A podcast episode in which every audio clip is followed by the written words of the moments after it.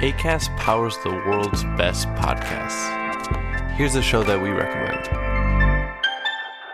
Formula One is back. I'm Matt from P1 with Matt and Tommy, the only F1 podcast you need to keep you up to date across the 2023 season. We'll be with you across every single race weekend with instant reaction to the biggest stories as soon as the checkered flag falls. So, if you're a seasoned F1 veteran or you've just started watching Drive to Survive, we've got you covered. Search P1 with Matt and Tommy, hit that subscribe button, and start listening now. ACAST helps creators launch, grow, and monetize their podcasts everywhere. ACAST.com.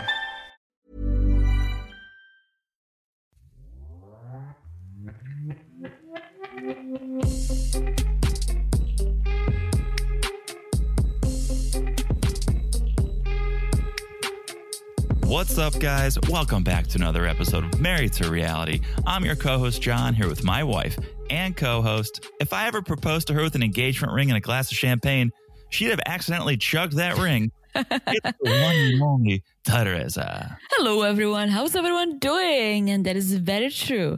I would expect you to put it in something a little more delicious, like tequila, a Bloody oh, Mary. Oh, if you want a red stained ring, maybe. You, you think with sand diamond? I was actually thinking a little bit about the chemistry, about the science behind putting a ring into a glass of champagne. Because at 1st i I'm like, that mm-hmm. can't be good. That can't be good for anything. That can't be good for the ring. That can't be good for the champagne. But you think about it, and alcohol cleans, right? And yeah, but high, big alcohol like vodka. Tequila. Okay, stick with me here. Alcohol, okay, okay, okay, okay. Alcohol cleans, and so does sparkling water. If you've ever spilled something on a couch and you pour a little sparkling water, so those are both two cleaning agents.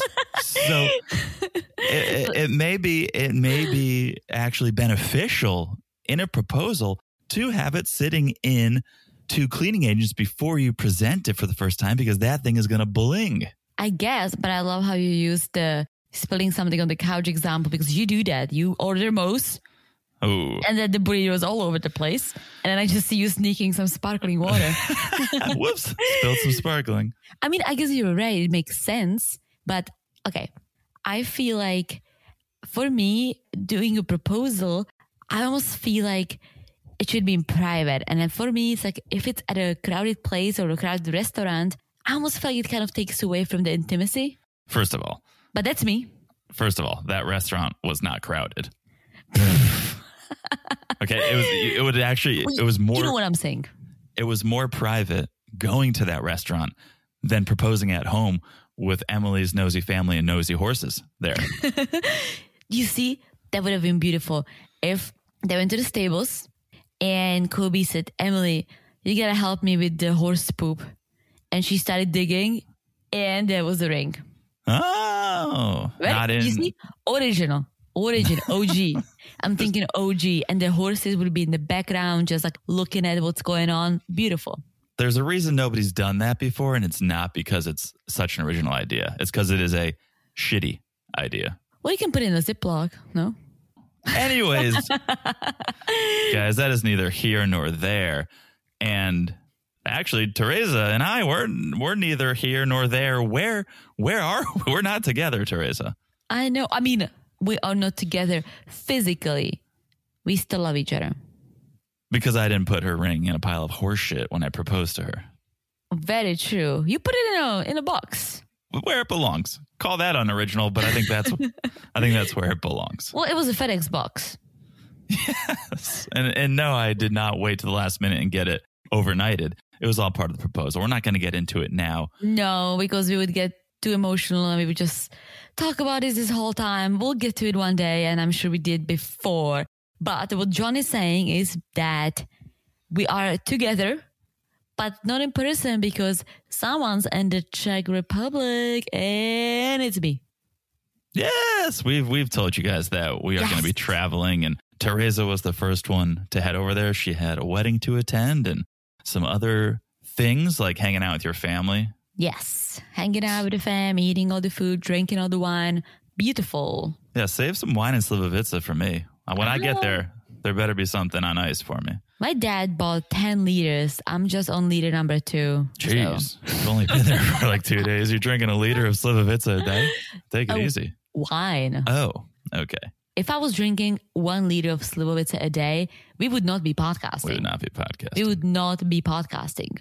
but we are we are podcasting and obviously we are podcasting remotely so bear with us hang in there we know this is two remote podcasts in like two weeks because of covid and now because of travel but we want to talk about this episode and we want to podcast and have you guys be able to enjoy an episode so we're doing what we can do. It's a crazy setup we got going on. We got two laptops and one of teresa's laptops doesn't have a camera so we have ipads so we can see each other. It's not ideal but we're going to make it work.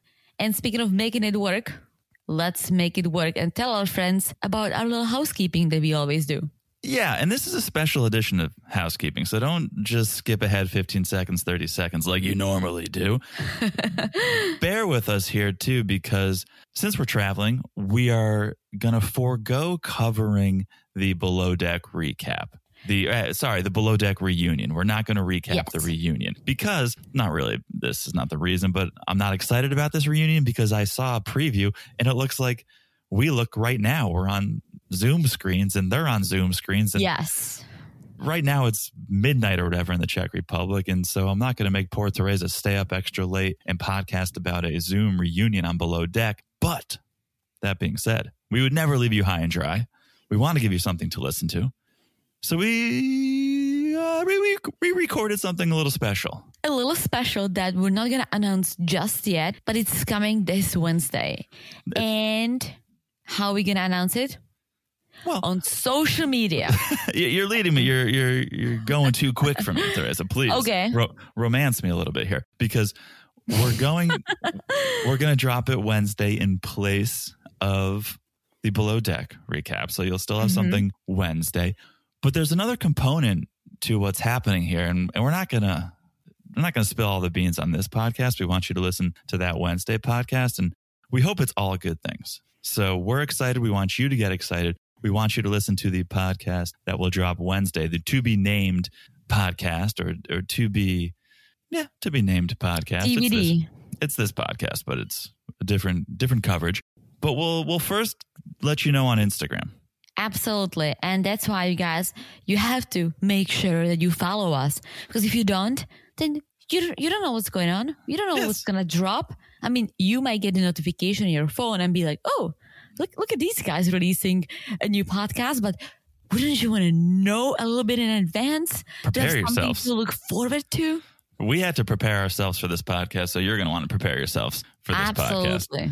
So follow us on Instagram at Married to Reality Pod. We will let you know very soon what you can expect Wednesday, and then listen Wednesday and and find out what you can expect in the coming weeks. So it's it's a whole big. It's a what do you call that Russian doll? A matryoshka. It's a matryoshka. Matryoshka. It's a matryoshka of excitement because you're going to get one thing, you're going to open it up. There's going to be another thing in there. You could get some more. It's going to be fantastic. I'm looking forward to it. Teresa's looking forward to it. We want you guys to look forward to it. So follow us on Instagram at Married to Reality Pod. Also, make sure you're following the podcast wherever you're listening. Okay, whether you're listening in Czech Republic or you're listening in America, anywhere in between. If you're listening on Apple, Spotify, wherever, it doesn't matter. What matters is you follow the podcast, and it's so easy to do. You look down, you smash that follow button. Guys, smash it like it's as hot as the Czech Republic. I was gonna say, I was gonna say that was your first smash it like it's hot from another country, but you you kind of did it on your own there with that. I one. mean, besides the fact that Czech is actually really hot right now, the weather is out of control. I feel like, am I in Florida? And it's Yeah. crazy because it went from on Saturday, I went to a wedding and it was like nice 65 ish, 70, right? Today, 95. yeah, But That's I have to say, it's not as humid, so it's a little more bearable. yeah. I've never been to the Czech Republic. I've never been to Europe in the summer, and so I'm in for a, a surprise. I think I'm I'm used to there being snow on the ground and, and Christmas lights on the trees, but this is gonna be a little bit different. It'll be good. You'll you'll like it. You'll get to see all the castles and all the other beautiful stuff I can't wait. Czech Republic has to offer. I can't wait. All right. So you're following the Instagram for the exciting news. You're following the podcast for the exciting news. Mm-hmm. One last thing. If you haven't left a review, if you could please do that. We love the reviews. It makes us so happy when we see a new one come in. And if you leave a five star review, we'll read it on this podcast right here, the one you're listening to. Yes, five stars, guys. Five stars, nothing less. You can leave us whatever you want, but we're only going to read the five star ones. And I have one I'm going to read right Okay. now. Okay. This one comes to us from our friend Gidget Loves Shoes, titled Hello, Gidget loves shoes. titled Love the Positivity. And they write, This is such a joyful podcast. I love that you enjoy the shows you talk about. We love them too. That's why we listen. Smiley face emoji. Love it, and it's so true. Gidget loves shoes. We love that review. We love the review. I do also love shoes. Yeah. I'm not gonna lie. Don't so lie. kudos to your love for shoes and your passion for our pod because I love the the fact that you pick up on our passion that we do it for fun because we enjoy it. We don't just do it. We wouldn't We're cover these Nike. shows. We're not Nike. We're not Nike. We, we wouldn't cover these shows if we didn't love them. So we hope we're talking to like minded people. We hope we're talking to people that love this as well. Otherwise, it's Absolutely. embarrassing. It's embarrassing that we love it so much. And if you guys don't, it's like, what are you guys, what are you guys talking about? This show's terrible. All right. That is the housekeeping. How about a little 90 day by the way? Yes, one of my favorite segments. Teresa's been over in Europe, gallivanting, globetrotting, jet setting. She doesn't know what's happening in the 90 day Well, world. So I'm going to, I literally did not understand anything you just said because of the internet connection or because of the word, the, my word choice? because of your word choice. Oh. I said you're globetrotting, which means you're traveling around the world. Okay. You are gallivanting, which is another word for just you're out and about.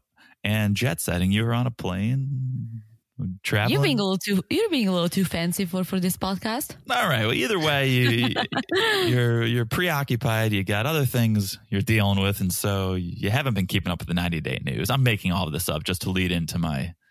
By the way, Teresa's Teresa's dialed in. She knows what's going on, but All right. Hit us. You might you might not know these. Okay, Yes. number number one. The head of casting for 90 Day Fiance was interviewed by Variety, which is a pretty Okay. big publication. Yeah. And I found it interesting. I don't want to go through the whole article. I think you guys should read it because it actually is pretty fascinating. But there was a couple of good question and answers that I thought I would touch on here. And the first question that I'll bring up, the publication Variety asked, "How does casting work even for a show like 90 Day Fiance?" Mhm. And the response was, "Well, when they first started, they worked with immigration lawyers and they would scour, they would scour social media, mostly on Facebook. They would go on visa forums. We've been on a couple of those, and they would cold call these couples. Oh wow. And I think that speaks volumes to how things have changed because now I think they're probably just getting berated with applications of influencer wannabes and celebrity wannabes. And it's people more so going, Oh, we want to be on TV. Let's reach out to TLC. Back in the day, they're talking to immigration lawyers going, That's "Yes, wild. You guys got any interesting couples that would be good on TV? I found So it so think- fascinating. So you think that's how they found Danielle and Mohamed? I think, yeah. Come on. I mean, Danielle would not know the first thing about reality TV, I don't think. And Mohamed doesn't want his scam to be publicized. So neither of them would reach out. Yeah, I'm sure that they called, offered some money, maybe some help with the lawyers and stuff. So basically, Maybe. give them a. You need to get them hooked. I know some people just want to be on TV, but do you think Danielle just wanted to be on TV? No. So I feel like there must have been something else that really got her to do that. Yeah. Yeah. I, I think she got hooked once she was on TV Oh. because she was getting some money, some love. And so she was on so many spin offs and uh, seasons. Yeah. This, it became her career for sure. But in the beginning, yeah. Who knows whether they were on forums and they were found But- on forums? But are you saying that nowadays people apply? They, they didn't come out and say that, but they said when we first started X, Y, Oh. and Z. And so now it seems like it's changed. They, Okay. they should mix in some of those older tactics, I think. They should. because I feel like now a lot of people, and I hate to say this, but not all of them, but some people who apply to 90 Day, they just do it for the fame that you get out of it because 90 Days became very popular. They have Oh yeah, millions of followers, you know, thousands, some of them millions, right? yeah. If you look at MAFS cast, if they reach like 50K, that's a lot. Yeah, and that also goes to the, the fact that there's not really spin-offs for MAFs. So you don't you have one season to build your brand, to build your social media following and then on to the next. You Yeah. can make a career out of 90 day. That's what they do. It's like, and if the career doesn't doesn't pay out, you go on OnlyFans. Yeah. All That's right, I was going to I was going to read a couple more, but this is already getting long, I think. Let me read one more and then you Okay. guys should check out the interview yourself. So the question was Caleb and Alina were cut from the already airing before the 90 days season after racist social media posts were discovered. How has your vetting process had to evolve hmm over the years? And the response was like, oh my gosh, yes. Our internal searches before they even got on a Zoom or Skype interview are so intense. They have LexisNexis on all couples, which is What's LexisNexis? I used to use it in school. I'm pretty sure A it's background great- check? Yeah, it's a, well, it's a crazy research database. I think that just has a ton of information on everything. Mm. Um, and they use that. And then if they're chosen for the show, there's the extensive background check. They go through any past social media, criminal history, and they caveat this by saying, obviously, we can't get it all. And sometimes things Yeah. pop up, but we try to do our best. But I was like, you go, Variety. Like, I'm so glad you asked that question mm-hmm. because I feel like they just always try to avoid these things. And it's like, no, ask. I'm curious. Let's say they did know about her post, right? About her past post, but they decided to let it be because it was in the past. Maybe, she, you know, hopefully she learned from her mistakes, right? Yeah. Would they cut her off if it wasn't discovered? I don't think they would. I almost feel like they must have known. If normal people found it, I don't no? think they knew. I think I would imagine if they knew, they would have told her to take him down. I guess that's a good. That's a good point. It's too. But yeah. it's it's not. I'm glad they yeah. asked. That's one of the questions that we all were asking. Yeah. So definitely check out that interview. Probably just Google Variety 90 Day Fiance casting director and you'll find it. But interesting. I liked it. Okay. By the way, number two, a lot of celebs love 90 Day. We were kind of just saying this. This show is blown up. Everyone watches it, right? Lady Gaga's a fan. Chrissy Teigen's a fan. Let's add Drake. Drake is a fan. hmm Let's add one of our favorite bands to the list. 21 Pilots. No. And I actually don't know if this band is a fan, but they get involved. Okay. The Roots. What? So the other night on the Tonight Show, the other night on the Tonight Show, Jimmy Fallon was doing a bit and he had this message from a fan who said, Dear Jimmy, haven't been able to keep up with 90 Day because someone stole my TV. And so he asked, or this, this fan asked if Jimmy could fill them in on what's been happening this season. Okay. That's wild. First of all, if you need to be filled in, you should be listening to this podcast, whoever wrote in. But Jimmy's like, well, I can't do it. Well, you know what? I'm not even gonna I'm not even gonna tell you what Jimmy said. Let let's listen to it. I want you to hear it. And as we said, we're doing this remotely, all crazy setup. So this is not gonna be your normal playback. So hopefully this sounds decent. Okay. Ready. Kirk. Hey, Jimmy, I love this show, 90 Day Fiance, but I haven't been able to watch the season because someone stole my TV and laptop. Don't ask. anyway, is there any way you can catch me up on what's been happening on the current season? Well, I, I can't catch you up, but I know someone who can. Tariq, can you help? I was, I was trying to do that face. I know, I know, I know, yeah. Oh, no, no problem, Jimmy. Hit it. Then he's moving to America for Ariela. If Kobe needs more money, Emily wants him to tell her. Jibri and Miona both should really be more honest. Yvette is 23 years older than her man Mohamed. Kara and Guillermo look through each other's phones. Thaís ain't sure if she can trust Patrick when he's alone. And Shaeeda and Bilal don't agree on prenups, so maybe a 90-day engagement isn't long enough. What? That, that was close, Amazing. love, right? No, no, that was uh, Tariq. That's and when when Tariq's the singer rapper, Questlove's the drummer. But Okay. and when Jimmy was like, Tariq, why don't you tell him? I was like, wait, is this going to be hot sauce Tariq? Is he going to rap with the Roots? But no, it was, it was the Roots, and so good, loved it. So good. So good. Oh my gosh. I mean, yes, the show is huge. It's huge. It's Right. huge. And people are loving this season. We keep getting messages from our friends and mostly positive. So I love to hear that. Yes, yeah. Guys, All right. everyone thinks that's great. Okay, that is, by the way, 90 Day, by the way. Let's get into this episode. There's so much to talk about. I don't think I've ever had this many notes.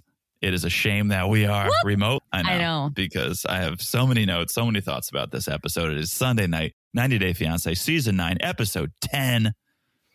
Let's start with Emily and Kobe. Episode 11. Episode 11, I haven't even updated my notes. I'm living in the past. I am You living in the past. I'm, I'm six hours behind you. Episode 11. That is so Okay. true.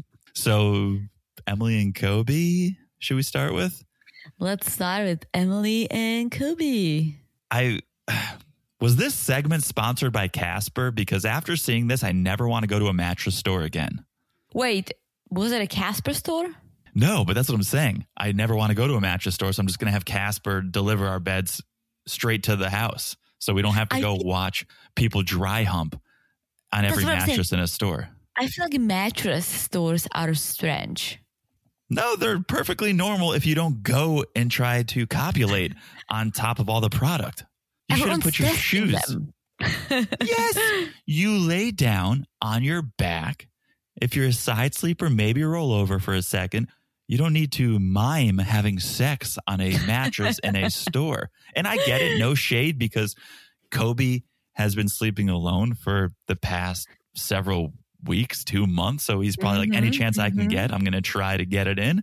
But that was uncomfortable for me. And from now on, Casper, Nectar, just ship it to me. I can't risk seeing that. Is that, is that Yes. one? That's another Just, like a bio brand. just ship it to us because I can't risk running into that in real life. Did you see the the store clerk? She was like WTF. Yes. yeah. Um. So they're they're going mattress shopping, and Emily tells the camera, and again, thank you TLC for just kicking me right into rage mode from scene one because Emily's like, even though I'm the only one working and we don't have money right now, if getting a bigger bed so we can all sleep together will make them happy, fine, I'll do it. And here's why I have 19 pages of notes because first, you say you're the only one working, like Kobe is choosing not to work. He can't. yeah, he cannot. And he won't be able to for a while. And if you studied about the K1 visa, you should know that. Yeah, don't use it like he's late. Oh, because I'm the only one working. It's like he doesn't have a choice. So And take unlike many other foreigners, and we've said this before, he brought money in. And I know that, you know, 4K is a lot of money, but it's not a lot if you have a family of three with a newborn, right? And you need to mm-hmm. live off of it.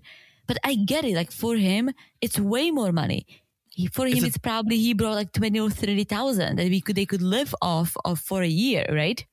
In his mind. Yeah. But forget that. Forget his money. How about her money? Maybe you shouldn't have spent your money on a ring for yourself and instead you could have gotten the bed.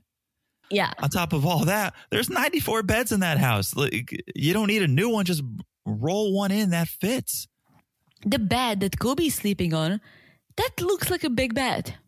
I feel like, I hate to say it, I feel like they're creating drama. Maybe. But hopefully, with the ring and with everything that happened, she can balance it out. She can return one thing and keep the other, meaning the mattress. Yeah, they did. It seems like they got the mattress, and that's good. I mean, that's all Kobe wants. And he feels like now Emily is starting to consider his feelings. But there was another option too. And again, we don't tell anyone how to parent. You can all parent your own ways. We're not parents, but you also could have had Koban move out of the bed. At some point, that needs to happen, right? So Yeah. there was that possibility. I was just gonna say that maybe if they didn't want to spend that much money, just buy a crib. Maybe it's possibly a little cheaper than a mattress. I can imagine it's smaller. right? Maybe. Yeah. Or even even if it isn't, he needs to get off the nip. Not off her nip, that's fine. But eventually he'll need to learn to sleep in his own bed. Right. So six hours later, Kobe, Father David, Sister Madeline, they're all at a jewelry store. It's a big day of shopping for this family. There's a lot there's a lot of money that they don't have to be spent. And they're spending it every chance they can get.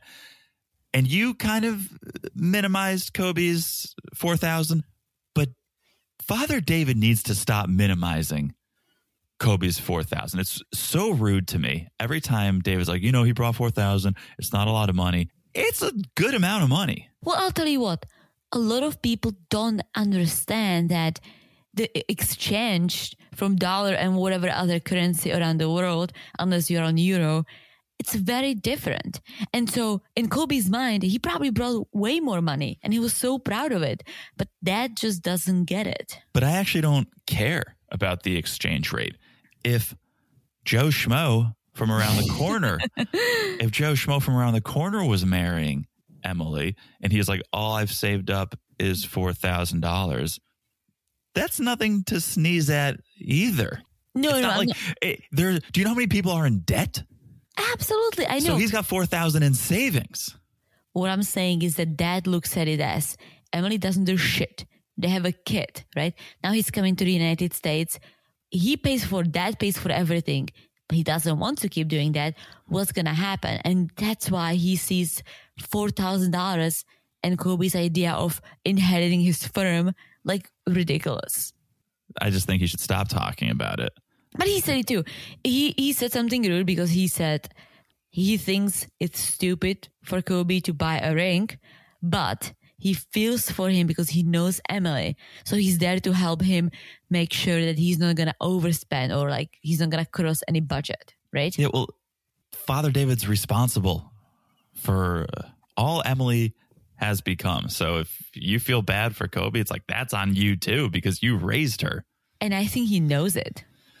Because Yeah. they talk about it. They say that Emily is useless. Emily's 29. She doesn't know how to pay bills. She doesn't know, like, they are aware of that, right? Yeah. I mean, he checks out a couple of rings. He's looking at rings and he admits I'm clueless. And so he asks Madeline, the sister, to help out. And she's like, "Oh, she's got her heart set on on sparkle, on bling, but she tells the camera, knowing that she bought her own ring and hasn't told Kobe is crazy."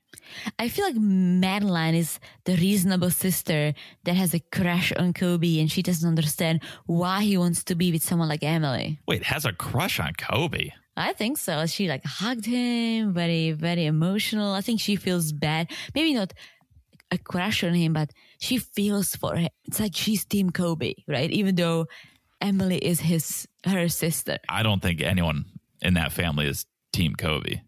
I think I think Madeline is. I think Madeline is team sanity. And she seems like she has a decent head on her shoulder. And she's like, this is just insane that we're at a jewelry store spending money on something that's already been purchased. Like, I think mm-hmm. she's just like, this whole thing is ridiculous. But she loves the drama, so pass the popcorn. And I also think, I actually think maybe she does live at the house now because when they go back later, I she's there. Like- she's always, I know at first I was like, nah, she seems like she's got her shit together and she's probably moved out. She's always at that house. But I, I almost feel like she's the sister that has a full time job and pays some rent. Although, how would that be fair if one sister pays rent and everything and the other one just lives there? Nah, some kids need more help and they get more help from their parents. I and guess. That's just, that's just life. You know what's Um, funny? I was yeah. telling my parents today that I feel like me leaving the Czech Republic when I was younger, moving to the US and just started learning, right? That that really helped me grow up. Of course, you had no option but to grow up and you almost you almost gave up because I love the story you tell when you landed in New York and you were trying to buy a coffee and you were overwhelmed Very overwhelmed. that there wasn't just skim milk and whole milk they were offering coconut milk and soy milk and, and you you freaked out and you called your dad right Not even skim milk. In Czech, we have full fat milk and half fat milk. Okay. but you were so about it. overwhelmed. You called your dad and you're like, I, I can't do this. I need to come back home to safety. And your dad said, No, like you chose this, stick it out. Mm-hmm. And so Yeah. you almost did give up on it, but you you were forced not to in a way and you grew. I'm glad I was. I'm glad my dad was there because I needed that push. I was I was a moron, just living here, didn't know what I was gonna do, living in my parents' house, and they said, "Well, if you want to live here, you at least go to school, right? At Yeah. least work on your education." I didn't like the school I was going to. It was like I was so lost. All I was doing was like drinking and partying with my friends who also were lost. And if I didn't leave, I almost feel like I would never become the person that I am today. I would like I had to learn things on my own. I had to make things happen. And I don't think I would be able to if I didn't do this. If I basically wasn't thrown or didn't throw myself into the water and have my dad to keep like let me drown everyone for a needs little bit. everyone needs to get out of their comfort zone to grow. Yes. That's literally right. So Emily needs to be pushed out of her comfort zone and learn to tread water. You know, I'm a little surprised that she is the way she is because she's traveled, right? That's she true. lived in a different country. She had to somehow make it happen, right? How come she cannot just adapt to adulthood in the United States, the country she grew up in? It's a little bit of what Ari is dealing with, right? Ari traveled all over. True. And because I would guess, although I think, was Emily teaching in China maybe? I think she was teaching English. I don't want to lie, but I feel like that's what she was doing. But maybe they're viewing it more as the opportunity to just travel and vacation. And sure, I have to have this job. That's how it gets me there. But I'm really just here to party. And so when that's that incentive is taken away, aka when you're home, they don't want to work. They're only working to party. And once you're home and you can live at mom's house, well, I'm not going to work anymore. I guess. I mean, again, she got home, she was pregnant, so I kind of get it, but I don't because I would understand if the parents helped her to get on her own feet, right? If they helped her to find a one bedroom apartment, they would help her. Maybe dad can give her a job or a part time job so she can balance it out. But that they just let her live there and do her own thing and they pay for everything, I think that's a little crazy. Yeah. Uh, you know what I think is crazy? What? Did you see the jeweler wearing his necklace over his tie? I did not. And I saw that and my jaw hit the floor and I said, How can this be? And then I thought, well, he's a he's a jeweler, so maybe that comes first over over his tie and he wants to show that off. I literally Googled it. Is it a thing? It's I a know. thing. Pe- People I put was- necklaces over ties. I was gonna say that I feel like I've seen it somewhere. Not today, as I was watching, but that rings a bell. Wasn't it clipped on his uh, little neck thingy? What do you call that thing around your neck? His collar? Yeah, collar. I think they clip a little necklace on collars so it goes over the tie. That's what I've seen. It looked horrendous. I do not re- like let your tie shine, and if you want, have a tie clip. If you want to add a little bling to your tie, have a nice tie clip. But having this necklace over the tie, it was disturbing. I might have to go back and look Good. because now I want to see. It was awful. It was awful. And so they're looking at these rings. The jeweler brings out a seven thousand dollar ring, Mhm. which is too pricey for Kobe. And Kobe tells the camera, for that money, you can buy a piece of land in Cameroon. Mm-hmm. If I was Kobe, I would buy that piece of land and I would live there without Emily. you know what I was thinking? Because is it Salina where they Yeah. live? Yeah, Salina, Kansas. Seems like a very tiny town, right? Mhm. Is this the same jeweler that Emily went to and bought her ring? Oh my gosh. You're probably Right? right. Right?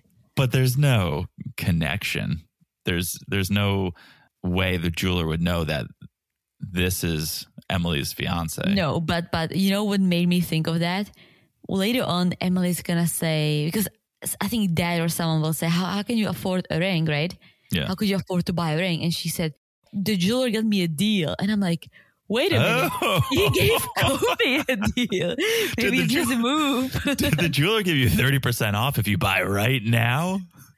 I think that was the thing. He got a deal, and I'm like, wait a minute, deal, a deal, Salina, tiny town. Holy shit, they went That's to the same place, and Yeah. she's gonna go back and return and be like, yeah, my fiance actually got me. You'll be like, yes, I gave him thirty percent off. What if I told you buy now, buy now? Today only, I'll give you 30% off plus tax. That puts you at $1,152 out the door. That was a good and that's deal. what, Co- that's what Kobe does. Yeah, I think it was a good deal for Kobe. He said he has, wants to spend around a thousand. This was a tiny Yeah. bit over. I'm sure she'll like it because it's one of those rings that has a lot going on that it makes it look big. If it's not just the stone, you know. Yeah, it's not a solitary diamond. It's Yeah, a bunch yeah. of little stones. yeah, I think it, she'll it, love it. it looked nice. Yeah. And I, I would actually feel good about this purchase. I'd be excited for Kobe if Emily wasn't such a moron and had bought her own. If she hadn't bought her own ring, I'd be like, this is sweet. This is great. He didn't go too far out of his Mhm. budget. Like, good for him. But I'm sitting there going, this is just, this is embarrassing. Yeah, I felt bad for him. And yeah, let's let's talk about it because they're doing the date night. We have 27 days to wet, and they're gonna do a little sushi date night. Big Yes. plans, big plans for Kobe. It's probably the only sushi place in Salina. I Mhm. think it looked very similar to the place she brought him that first night. I almost feel it's the same place. Just go in and you say what type of food you want to eat. I know. I'm pretty sure it said sushi, comma steakhouse, comma pizza, comma Mexican, comma. it's like this is our one restaurant we have, and I'm pretty sure that the jeweler was actually the chef. I saw another necklace over a tie. Maybe that's just a Salina staple, but they go there You gotta hustle. and and Kobe's like, I'm full of surprises. What's the biggest surprise you could get from me right now, Emily? She's like, I don't, I don't know. And right on cue, waitress comes over with two glasses of champagne on the house. And I'm sorry, Teresa, we almost were down a TV because I almost smashed my or our TV when Emily said this. Did you hear what she said when the champagne came over? she said, "What the fuck?" No. She goes, Well, she said that too. she goes, Oh, look at what you get everywhere when you go. Look at everything you get when you come with me. She goes, Oh, oh, she said that. She goes, free champagne. Look at what you get when you come with me. Free champagne. Oh, what? she's such a she's such a moron. no, you, you got it because Kobe planned this nice Mhm. surprise that you're now all of a sudden trying to take credit for. Are you kidding me? Yeah. And then when she ships, sips the champagne and sees the ring, that's when she goes, What the fuck? Oh, Emily, but she. That, could you imagine that? That that level of just self, like the oh, so full of herself, Yeah, she is self-absorbed, but so much. I feel like Kobe needs to stick it up because of Koban. I think it would be impossible to be in Koban's life but not being with Emily under these circumstances when he is a foreigner.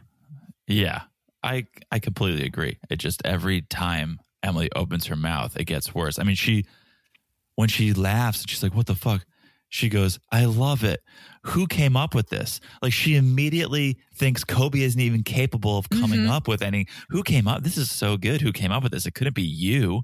And I feel like it's so hurtful for Kobe, and he's gonna say later too, but also Emily, every single rom com on TV Of course. has Right. a proposal like this. So I'm sure that all Kobe had to do is even or Google how to propose. It's probably gonna be number one, number Yeah. one option. also 90 Day Fiance, Junie, Devin, Vegas. I mean, the ultimate shit ring in the champagne. Yeah. So uh, yeah, it is insulting when she said, "Yeah, who came up with this? You moron." It gets of more insulting. Yes. It gets more insulting when they get home from dinner. Everyone's hanging out in the living room, right? The whole family's there. And Emily's like, check out this rock. Like she's showing it off. They all sit down. Kobe looks so happy. He's got the biggest Mhm. smile on his right. He did good. He did Yes. good. He got the ring, the proposal. She loved it. And Emily, the jackass that she is, feel she says she feels guilty about buying the ring. So she goes and she gets it and she brings it out in front of everyone. and feels the need to emasculate Kobe and feels the need to be like, yeah, I bought this because I wasn't sure if you were going to get one. It's like, Yes. And even dad, like dad was like, How how did you find the money? Where did you get the money to buy a ring? And the look on Kobe's face that he's like, I don't know, I don't know what to say. Like I'm that she has no faith in him. zero faith. It's so hurtful. And it's just a power move. She wanted to whip that ring out and go, look what I got for myself because I'm not sure that you're capable of doing that. Such a power move. She could have easily just gone tomorrow on her way home from her part time job and returned it without mm-hmm. nobody knowing. You didn't have to make him feel bad. You could have returned it, got the money, and not said a word about it. But no, you had mm-hmm. to embarrass and emasculate Kobe in front of everyone. It's so gross. I hate her.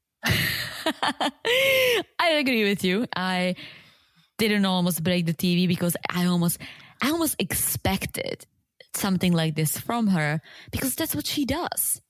She is she is the person who's gonna stab you while she's smiling at you. No class. Yeah. And again, there is a big part of me that hopes they can somehow make it work because of Koban. But Yeah. Yeah. As long as they can figure it out, because maybe being in a single parent household is better than being in a household with two parents that just aren't right for each other or can't get along. Very true. But again, under these circumstances, like Kobe cannot just stay in the US and do his own thing and visit Koban. Like he, he can't. You're right. So You're right. that's why I'm saying for his and Koban's sake, I hope they can make it work. But yeah, Emma is a hoe. All right. While I'm in a full rage, let's talk about this next couple Bilal and Shaeeda. Oh, Bilal and Shaeeda. They're still in Atlanta in the sister house. Yes. And tensions are still high after Bilal brought up the prenup. And Shaeeda is like straight up upset over the prenup. And I honestly, I think she she's wrong. I think Bilal shouldn't have opened it and told her about it on a freaking date night. But I think her reaction is also wrong. She's wrong because he brought it up once before. And if someone brings something up, believe them, especially something like that. That's not just a, that's not just a, oh, here's a, th- a random thought I had. It's like, mm-hmm. no, he, it's a serious thought he had. So trust him. Especially coming from someone like Bilal, who has no sense of humor, right? He's not Yeah. gonna joke about something like this, although he may have because of that whole prank. It could, it could, it could be the pre, prank. the prenup prank, the follow up, the sequel to the house prank. But it came to me watching it this episode that he brings it up in his whole defense. And when he's talking to his sister, he brings it up like, we went on a Ferris wheel and she was so freaked out about the heights that I thought, you know, let me distract her with something else. but you're the reason she was freaking out about the heights in the first place. So it's not like some outside influence came in and she got nervous. You mm-hmm. made her. So you're at fault for both of these things. And it also shows that he doesn't know her that well because if he knew her, he would have known that she is freaked out by the heights. And maybe you could have taken her to the cool bar in Atlanta. It's a spinning bar. It's also all the way up, but you were in the building. So she would probably feel a little better. And at least she could get a drink when you were talking about the prenup. Yeah, I don't think they drink, but she could have a Ah, true. and you know spin around Atlanta and maybe talk about prenup. But yeah, Bilal and his timing and all his pranks. Ugh. it's funny that you think he wouldn't have brought her on the Ferris wheel if he knew she was scared of heights. He would still do it. He doesn't care about anyone but himself. That's a good point. maybe the prank is a joke, and maybe he's gonna just like draw the whole thing, and at the end, the last sentence, instead of like sign here, it would just say, "Just kidding." That's true. It's just a test, just to see if you would go through with it. Uh-huh. Just another prank. You know me, Mr. Romance over here. It sounds like something he would do. Ugh, he's a moron. Did you see Nefertari sketching Shaeeda's wedding dress? I did not. Oh, so she like I, I think we talked about it a little bit on the previous episode. She is a fashion designer. So she was sketching. She's going to custom make Shaeeda's dress. I was just gonna ask. So they went to try dresses on to see what Shaeeda likes. Well, like Well, I was gonna say- style. I was to say that whole scene must have been BS because if she was planning on doing a custom dress from the beginning, but that's a good point to get a little reference of what looks good or what she yeah, wants. like with Bob, because every wedding dress is very different. So with the fit, and so she could kind of test it out and see, like, oh, I want a mermaid, I want a princess, I want a, I don't know, whatever's there. And Yeah. so Nefertari can actually make a custom one for her. But I didn't see that. Yeah, it was super it. cool. Yeah. So Nefertari, she's with Bilal. They're alone talking, and she is kind of siding with Shaeeda a little bit here. And she says she understands how Shaeeda could have feelings about a prenup. hmm But it was funny because it was kind of like Bill talking to Nefertari, and simultaneously, Shaeeda was talking to her sisters, right? Yeah, I think let's those were her let's sisters. let's. We should have talked about this before. Let's just do the Nefertari Bilal talk, and then we'll talk Okay, about the sisters okay. instead of going back and forth. Um, because Bilal hits Nefertari with his famous line, "Marriage is about love, but there's also a business component Ugh. too." If if that's the case, he's been fired from his first two marriages. He's not doing very well, Wait, right? wait, wait, wait. He was married twice before? I'm pretty sure it's come out. No, we- he we- wasn't. I'm pretty sure it's come out. It wasn't publicized on the show. We know he's got we know he got divorced once. He's been fired at least once, but I think twice. But he's not he's not doing too great. And so maybe it's time to rethink Yeah, his business model. I don't think he can. I think he's too into his business model. And and so Nefertari asked, "Well, what what would you do if she hasn't signed the papers?" Bilal's not sure. Well, I think they just need to talk about it, sit down, and maybe put together a prenup that both parties agree on. Because this one, that's Bilal's prenup. Yeah. Well, uh, Isn't that how it works? Like, shouldn't you, should put it together? down. Yeah. Yeah, you should sit down. I mean, it just doesn't even seem when he talks about her, it doesn't even seem like he loves her. He does seem like he's talking about a coworker. Oh, you know, who's just not like pulling her weight at the office. It doesn't seem like there's any love when they communicate No, with not. each other or about each other. And not that you just don't see it. Bella shows it to you every time he steals her blanket. He just doesn't. He doesn't care. He thinks he does this big gesture, but then he just is very selfish about it. It's like you take her on a horse carriage, but you are leaving her freeze. It's it's So- completely all about Bilal. It's ridiculous. So yes, upstairs Shaeeda is FaceTiming her sisters, filling them in on the Ferris wheel debacle. And her sister's like, wait, wait, wait, wait. On a nice romantic evening, he brought out a prenuptial agreement. But what they said, I don't think I agreed with, unless I didn't pick up exactly what they said. They said that she should put that she wants to have a child before 40 in the prenup. That's, I don't think to, that's- that's not up to her. I don't think that also I don't think that's how prenups work. No. You cannot be like, I need to have a child before 40. What if you cannot have a child? Well, it would be in the contract we should try to have Yeah. a child. Oh, but I just okay. don't. But I don't. I mean, maybe she wants to use his lawyer and create a separate contract. But I, I don't think that's a.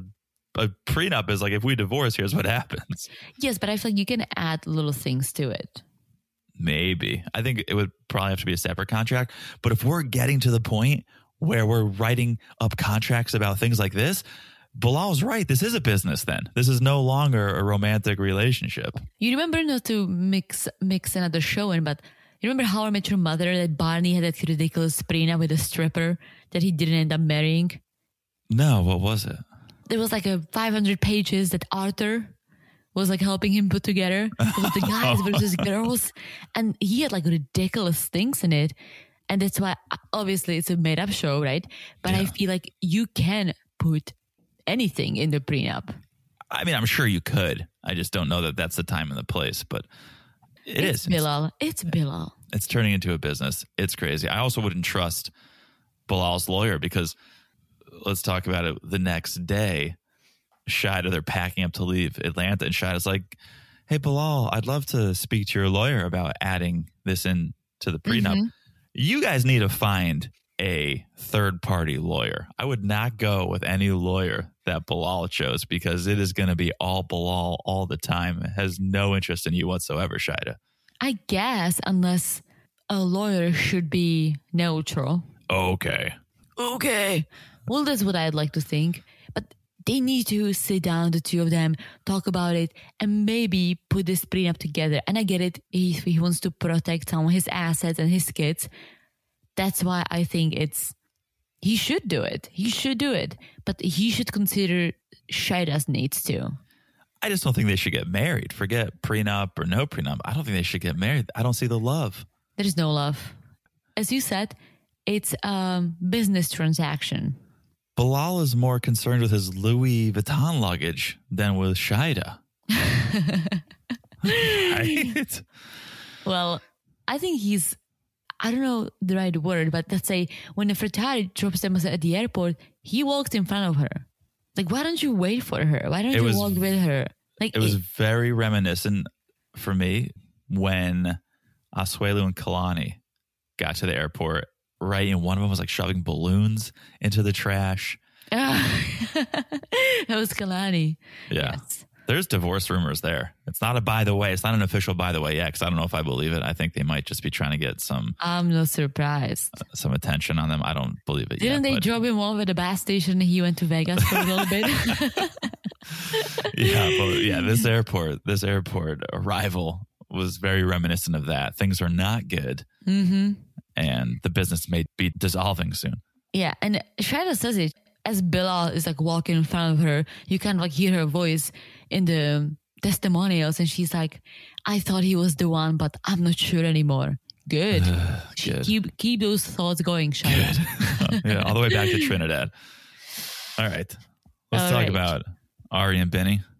yes, and our returning lavender. Let's explain because we've got some new friends. Let's explain lavender. Yes. Because if if you're new to this podcast and you haven't listened to our coverage of the other way, lavender is Leander or Leandro. Nobody knows his name, and Yeah, that's in know. part that's in part why we call Ari doesn't know his name. That's in part why we call him Lavender. But it came because Teresa's iPad likes to autocorrect things. Oh yeah, oh yeah, And when you typed Leander, it autocorrected to Lavender. And we just decided let's just go with that. yeah. I like it. I actually like it. Yeah, so, So- he's he's back. He's back. He's not even back. He's still in their lives, and he's going nowhere. yeah. Did you see they meet up at a, a cafe, just Ari and Lavender alone, and they're wearing matching outfits. They're like the new Jibri and Miona. I literally said, Ari and Lavender are twinning. yes, and, and Bini is losing. And yes, and we'll see later too. But yeah, so Lavender, her ex husband, they started dating or they get married when she was 19. Yeah. They divorced because it didn't work out, but they stayed and now they stayed friends and now they are besties. Did you see the flashback to one week earlier when Ari's FaceTiming him saying, Oh, we have a mm-hmm. month? He looks so different. Did he? Oh my gosh, he like different glasses, different hair. He looked better, I thought. Oh wow. Well, I have to go back because, but that's that's that's my point. That I feel like sometimes they mess up with the editing, I know they were like a week earlier. I'm like, that's probably from last season. Like he looks Yeah. so different. or maybe it was months later, and they just needed a little clip. And That's a good point. did he like? Did he look better? Was his hair Better. better, or yeah, hair was better. Glasses were cool, like thicker frame glasses. Hmm. Go back and go back and look. Well, I don't go back and look. You're alone. You're lonely. Don't go back and look. But believe me that lavender is not gonna do it. it's not gonna do it for you. So then Bini shows up, and Lavender's like, "Hey, wow, nice shirt." Bini did not get the plaid memo. No, but I love how he is truth to himself and he keeps rocking the Ethiopian outfits. It was Bini was a vibe. Like I liked. He had the shirt, the scarf. I loved it. I thought it was a great vibe. He's clearly not a fan of lavender. No, who would be? Absolutely. And they sit down, they're talking. Lavender asks how the MMA fight went. And Bini's like, I ended it in 36 seconds. And Ari goes, Yeah, he ended it the same way he ended you. and it's true, I didn't think of it, but we saw a throwback to the fight, and he also choked Lavender. Yeah. And this was the segue into Ari being able to bring up. So Bini practices with a girl at the gym, and he didn't mm-hmm. tell me about that. And that's an issue. How could you have this conversation with a straight face, Ari, when you're literally hanging out with your ex husband every chance you can get? You're that upset that he's grappling, practicing with a girl? You hang out with your ex husband every chance you can get. I think she's pissed that he didn't tell her. I guess I'm going to go back to, well, if I don't think it's a big deal, then why would I Ooh. bring it up? I don't think it's a big deal. But Lavender said, "Yeah, you have to you have to tell Ari what's going on. You know, I used to make that mistake." And, I- look at us I- now. We're better I- than ever. We're stronger than ever. you see, like I hate that just just the situation that the ex is there to tell the new potential or future husband how to act. Like that's that was their relationship, and this is now. This is what Ari and Bini have. There should That's- not yeah. be any overlaps. Like Lavender should not tell Bini what to do. That's so fucked up on so many levels. It's such a good point. Yeah. Maybe what works or doesn't work in your relationship, well, that's your relationship. This is a new relationship. And let's not forget, Lavender's and Ari's relationship ended. So it clearly wasn't working. Well, he's speaking from that experience and saying, well, maybe it wouldn't have ended if we mm. communicated better. So that's a tip for you. But every relationship is different. I'm Very sorry. I don't need to hear your advice, ex husband. I don't even know why you're here at the table, let alone talking to me about this. So it was, it was crazy. So then Ari tells Lavender, Hey, you're visiting during the Ethiopian New Year. You should come celebrate. And Bini's like, Yeah, if you want, you can come. But if you're if you're busy, don't don't worry Bini. about it. Like that's his thing. Why would Ari just invite Lavin? And again, for our own entertainment, I love that he's there. That's fine. It's fine. I hated his response when he's like, Her family is my family, so yes, I'd love to come. It's her family is no longer your family. I'm sorry. Don't go that far. They can have a good relationship. I feel like some people, let's say the relationship doesn't work, work out at the end, but they can still stay friends. Friends. The parents. Or Don't call it don't call it family. okay, the only reason why I'm not that offended by this is because let's not forget that Lavender is also an immigrant. So he probably does not have another family there, right? So Yeah. if he ended it with Ari on good terms and he was fine with her family, I feel like he still feels like that's his family. But Bini and Ari, that's family. So you're telling me Lavender is related to Bini now? No, no, no. I mean, What is like- it? Is it brother husbands? That's not what I meant. I almost feel like he might be the lost cousin that hangs out with the family and everyone likes him, right? Lost and found. I guess. I just thought you because you're doesn't have- overstepping things. He doesn't have anyone else. So say, oh, we're really close, but to be like, oh, that's my family.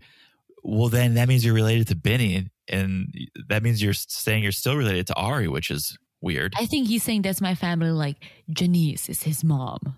I guess But so. It's she's just- also Bini's mom. How many kids does she have? That's what I'm saying. It, I thought it was a little presumptuous. I, it crossed a line, but he said it. And now it's the new day. Everyone's in the car. I found it so funny. Like at least Lavender wasn't riding shotgun. Bini was at least in the front, but the Lavender was in the back with Ari. So funny. They're all heading to the Ethiopian New Year's party. I mean, let's see if they they might end up on a different show. this could be on a different show. Mm-hmm. So I was a little confused.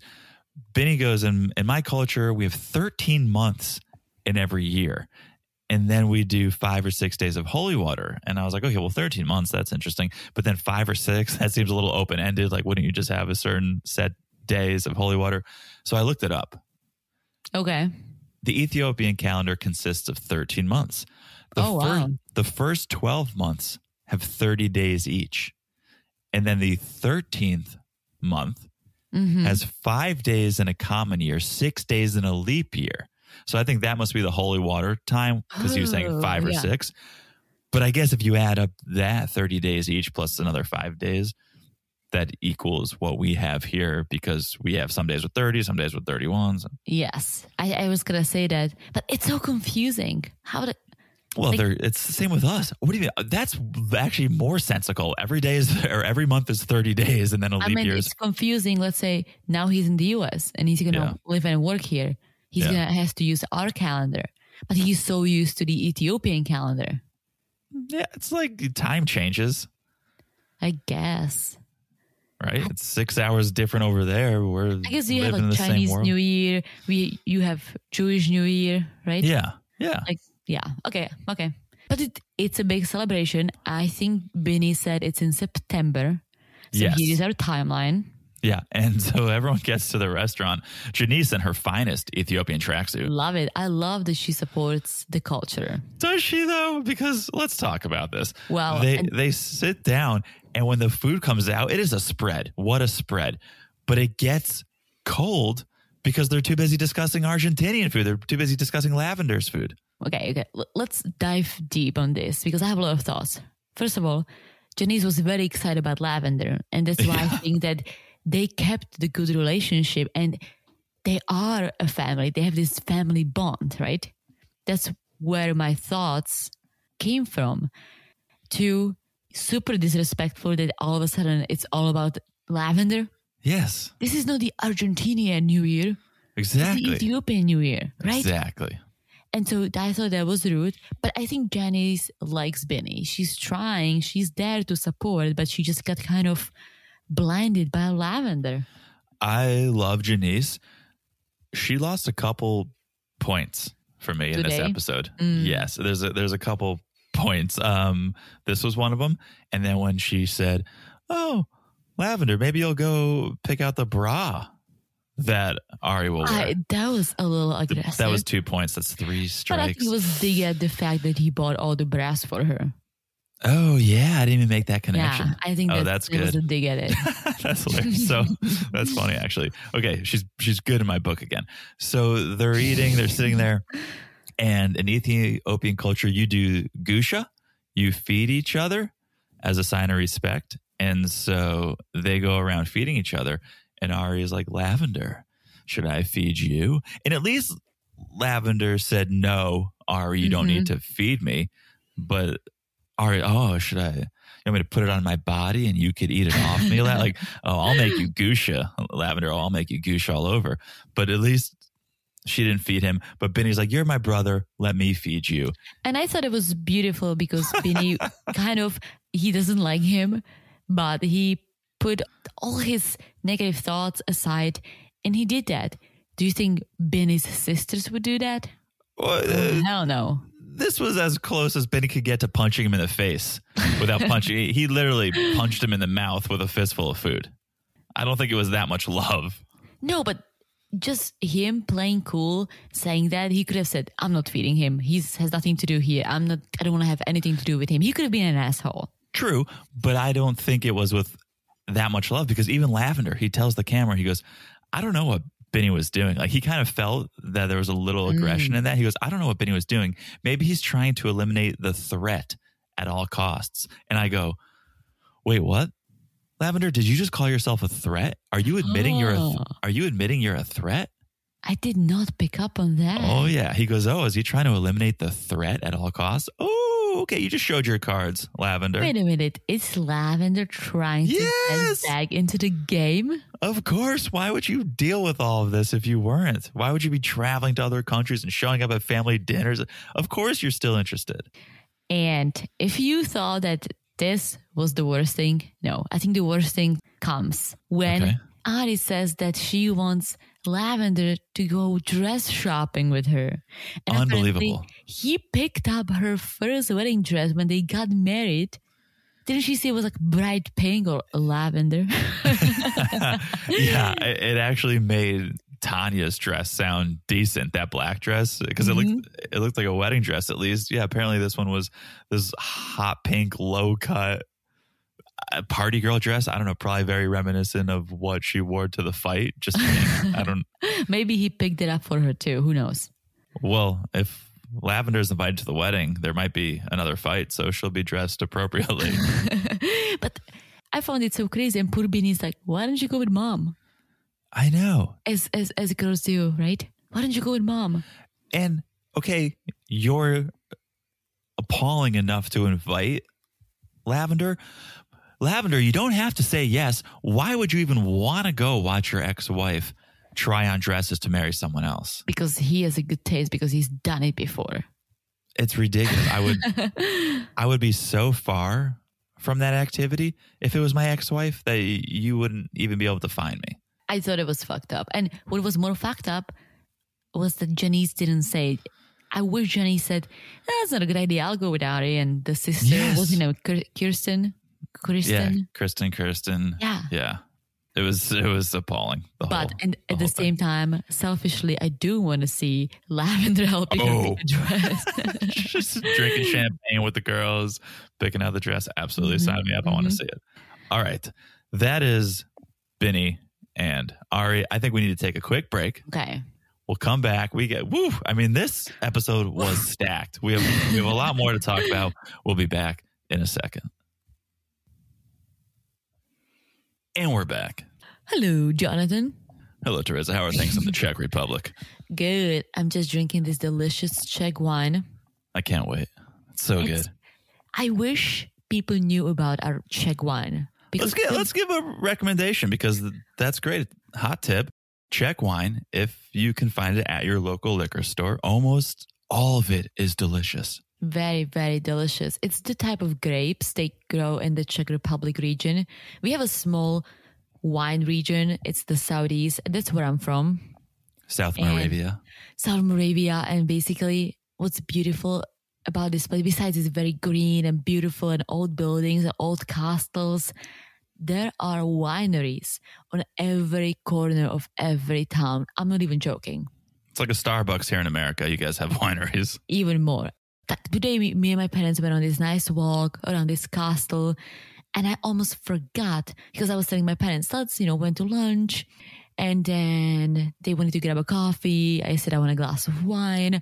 I'm like, where can we go? And my dad goes like, literally anywhere. Like these all are wineries, and they also serve coffee. So we just walked to one. It looked beautiful. It was outdoors, green, great wine. I can't wait. Tell You'll them love coming. it. I'll be there shortly. Let them know. All right, let's talk about Patrick and Thaís. They're having some breakfast, 48 days to wed, and things haven't been the best between them. There's been a lot of arguments and tension, as we saw last episode. Yes, that's for sure. And um, let me ask you this: What do you think of the relationship? Like, is there love? Wh- What do you think? There's definitely lust. They like banging each other.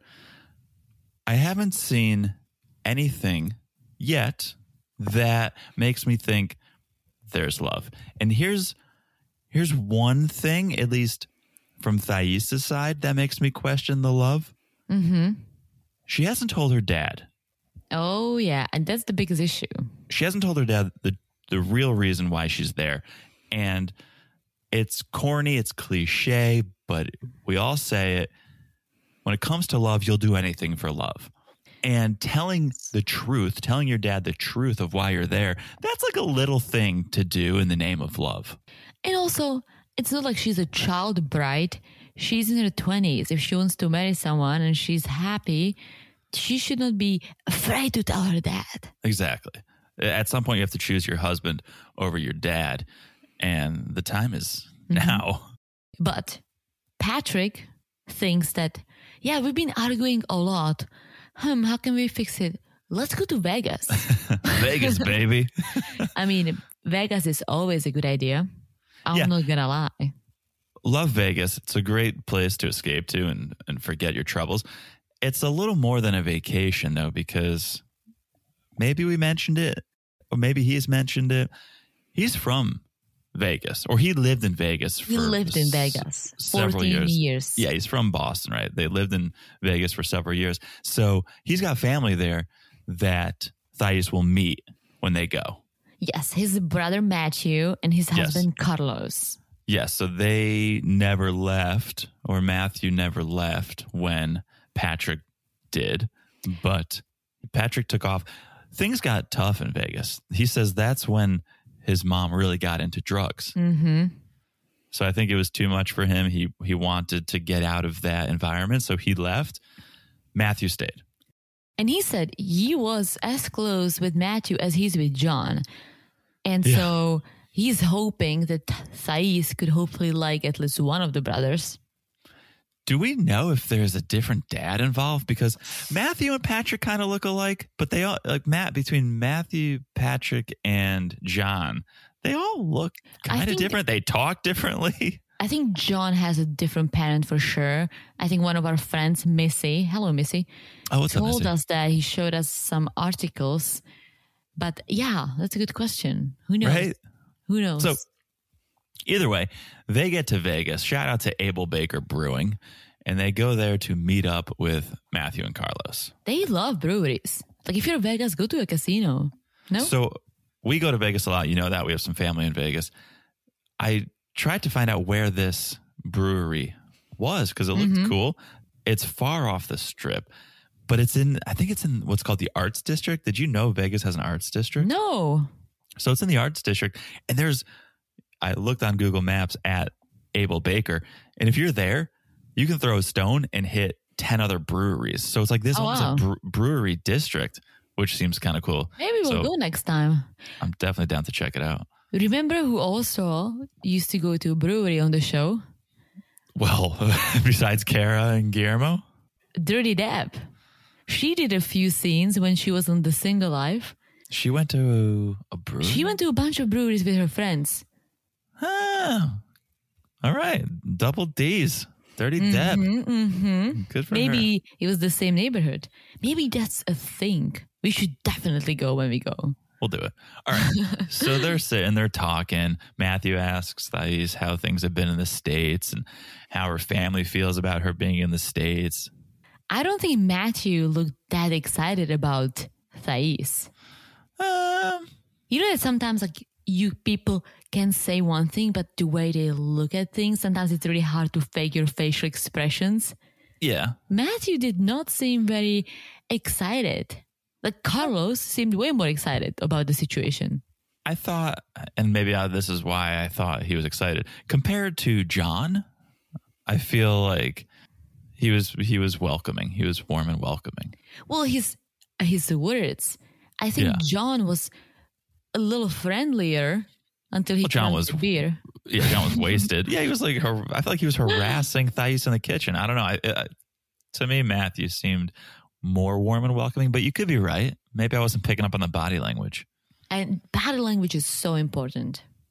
Yeah, it says it says more than words do a lot of the time. All right, interesting, interesting.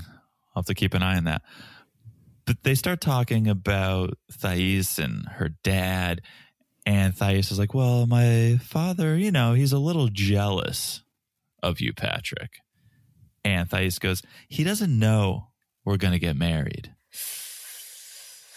Dun dun dun. Patrick like- is shocked. Say what? And Thaís is like, yeah, he doesn't. he doesn't know.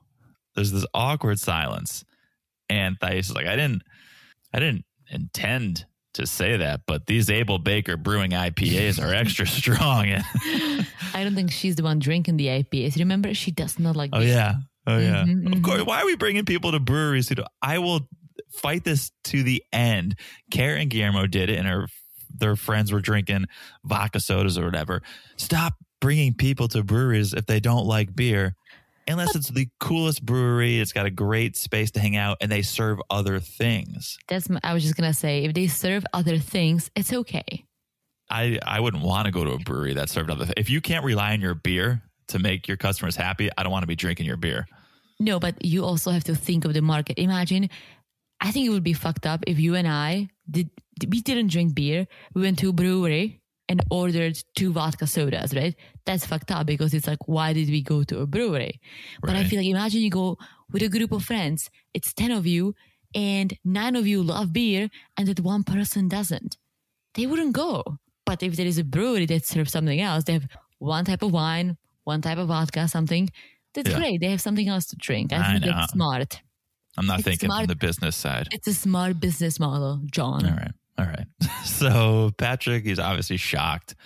He had no idea. And it's true. Now he wonders what else could she be hiding? If she's been keeping this a secret, what else? hmm Well, I don't think she's hiding anything else, but I also think that this whole thing is silly. Which part? Just the fact that she doesn't want to tell her dad, and well, Yes. she is she is hiding one more thing. She's hiding the real reason. because she. That's very true. the real reason Well, is that's that kind of one of the same. Like Patrick. Oh, yeah. right. Well, it's one of the same. It's all it all revolves around her not telling. But yes, and I was going to talk about it later, but let's just talk about it now. There is no reason for her to be keeping this a secret from dad. You are a grown up. Now you're in the States, right? Because let's just, I guess, get to the part where it's the next day. We see this hotel room. It's a very nice hotel room, right? Mhm. and they're arguing about whether or not Thais will tell her dad, and they FaceTime, and Patrick's like, "Well, I don't want to want to be here. if We're not going to tell him." So he leaves, and my only thought is, why not just tell your dad you're already in the states? There's nothing he can do to keep you from coming Mhm. to the states. You're a grown adult. He's he shouldn't have any control over what you can or can't do. Yes. So what what is your hesitation at this point? I was gonna add one thing to the nice hotel. It's not on the strip. Oh no. Oh, because they he- Yeah, they go yeah, out the she window. walks around. She walks around. It's not on the strip. It actually seems far away from the strip, and it almost seems like one of those timeshares in a way that they had the kitchen and that whole thing that people share Yeah. an apartment in a complex. So it's almost like an Airbnb. It did look very nice. Vegas hotels are so expensive. Whoa, whoa, whoa. The hotels are not expensive. The what is it? The hotel or the tourism It's tax? the resort tax or the state. there's Resort all these tax. there's all these taxes added. So you see a hotel for 150, when you go to check out, it's 400. Yes, a night. And Nashville does that too. M- many other cities do that. But yes, that's we stayed at the Hooters and I was like, How I cool was- is my wife that she wanted to stay at the Hooters hotel? I fucking love the wings. So we stayed at the Hooters. right? Except the except the room service. I think we've told this story in the podcast before. The room service, because we ordered room service almost every meal because you're staying at Hooters. Why not? knock, knock, knock on the door. It's not some pretty lady in short orange spandex and a tank top. It's your regular room service guy. yeah, and it was always the same dude. Honestly, it, it could be. and It's, it's sad to say. It could be a safety thing. Like if you sent a Hooters waitress to a true. to a creepy guy's hotel room, That's that might be very that might be her last shift. Well, I was okay with it. The food was good. But yeah, I think the hotel, because it's at the beginning of the strip, it's literally next to the airport, right? It was like $75 a night. I we were like, yes, you know, it ended up being like 250 a night with all the Yeah. taxes. It was ridiculous. which was still cheaper than most of the other hotels. That's why we stayed there. yeah, well, yeah, the Hooters, but she FaceTimes her dad and she tells the camera, "It's just easier if I don't tell him what's happening and I explain it later and I'll ask for forgiveness." And I I do subscribe to the idea it's easier to ask for forgiveness than permission, right? Like Really? just for certain things like i also feel like i've told this story on the pod but when i was younger we went on vacation and my dad said john let's play some music on the corner like let's open up your guitar case and let's just play some music on the corner he'll play sax i'll play guitar That's child abuse. I'm kidding. yeah labor laws um, but me being like the little like nervous cautious kid i looked it up and you need a permit to play Mm. to be a street performer. And my dad's like, it's easier to ask, or it's harder to ask for permission, or it's easier to ask for forgiveness than permission, or whatever the saying is, right? And I was like, that's true. Like, just do it. And if you get in trouble, say, oh, I'm sorry, I didn't know. So I, I like that idea in cer- certain circumstances. But you don't need to ask your dad for permission to marry a man when you're 20, 30, however old you are, That's right? very true. Very. That's so very what true. is this whole permission forgiveness thing? You don't need your dad's permission to marry Patrick. very true? It's yeah, it's she, she she needs she needs to tell him, and her dad needs to get his ass out of his head and just be happy for her. If that's what she wants to do, just be happy for her kid. and the thing is, we learn, or this is what I'm kind of reading between the lines. Her dad doesn't have anything against Patrick in particular. Her dad just doesn't like Americans, or her dad doesn't like American men. And I feel like again that's a that's kind of a stereotype for not just Argentina. I think a lot of countries, maybe when it comes to the parents, but I feel like the parents sometimes forget that girls can get obsessed with the idea, right? I'm Of not saying that of dating an American, going to Ooh, America. I'm hello. not well. I'm not saying that Thaís was that way, right? She wasn't fishing American guys. They No, met they met. In Argentina. Exactly. So No, that's not her It's case. not Argent. You're not Argentina. Now you're mixing up uh, Damn it, Leandro. Leandro. Yeah, Yeah. Brazil, right? Yeah, she's from Brazil. Yeah. yeah i'm sorry guys brazil um yeah but i don't that wasn't her it wasn't me either right uh, because i came here as no pair like i wasn't Right. trying to fish but there are a lot of girls who are fishing and trying to find american guys and then there are the parents who are like oh, they're just trying to steal our daughters it's like mm, not really not Yeah. really parents And she's not helping her case by keeping it a secret. Yes. No, just tell just tell your freaking dad. At the end of the day, you are a grown up. Live your life. And I personally I would tell my parents if there is something that I know they're not gonna like, I would still tell them instead of keeping a secret. Yeah, the longer you keep it a secret, the worse it gets. And I kind of thought it was, well, she's not sure if she wants to marry him. And so it's easier just to come back. You don't have to come back with your tail between your legs if you never said you were coming to get married.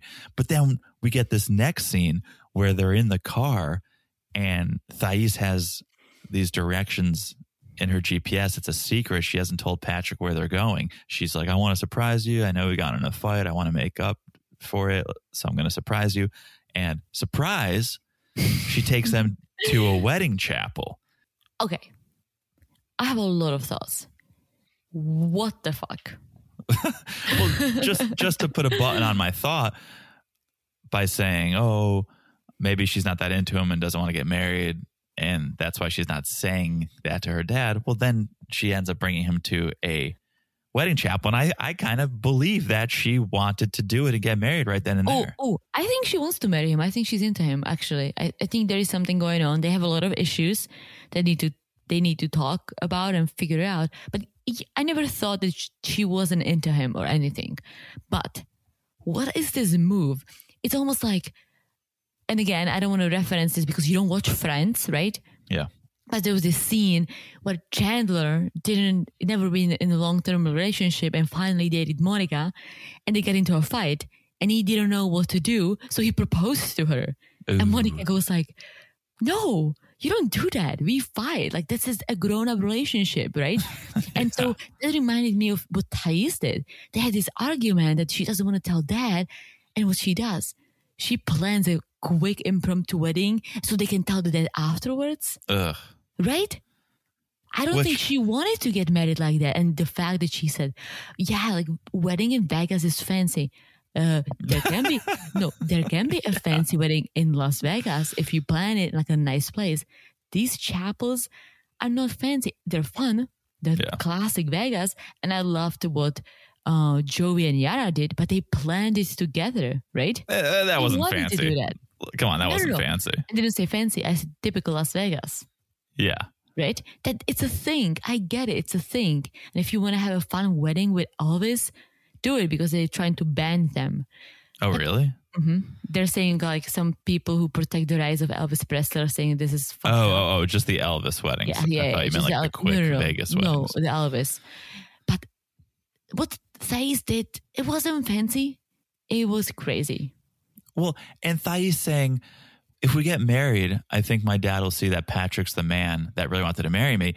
Not if you do it like this. If you do it like this, it it I feel like it hurts the perception of your union. I think your dad would be like, "Oh, really? This thing's a joke. Like this doesn't look like he really wants to marry you at all. This looks like he doesn't care about you or value you. This is a trashy wedding, not a quality wedding." Unless you planned it like Yara and Jovi and Yara. right? Yeah. Because they wanted to. They planned the whole thing. They flew people to Vegas. She got the dress. She wanted to be married by Elvis. And I loved it because it was planned. They wanted to do this wild, crazy thing, right? And there was a re- and there was a reason. I think it was, oh, my family can't be here, Yes, yes. so let's just do a small thing that no one's going to attend. Yes, but I get it. Like, yes, it's classic Vegas. You go to Vegas, you get married, right? But they were ready. They planned it. They had the hotel rooms. They had a dress. Yes, They had it all. right. What Thaís pool? like she was wearing jeans and a shirt, and she's like, "Let's get married." It was almost a Bilal level prank. And they were sober. That's the worst thing about it.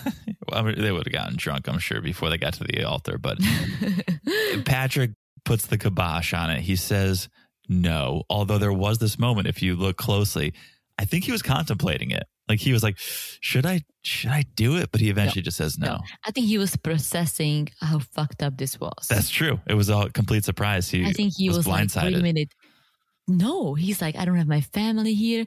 Oh, not even, I don't have my, I don't, there's no John. yeah. It's not planned. And he wants a nice wedding. And that's why I believe that the relationship is real because he doesn't just want to marry her. She does, yeah. No, I think he, I think he's into her. I just feel like wh- why aren't you telling your family what you're really doing, Thaís, Yeah. if you actually love this man?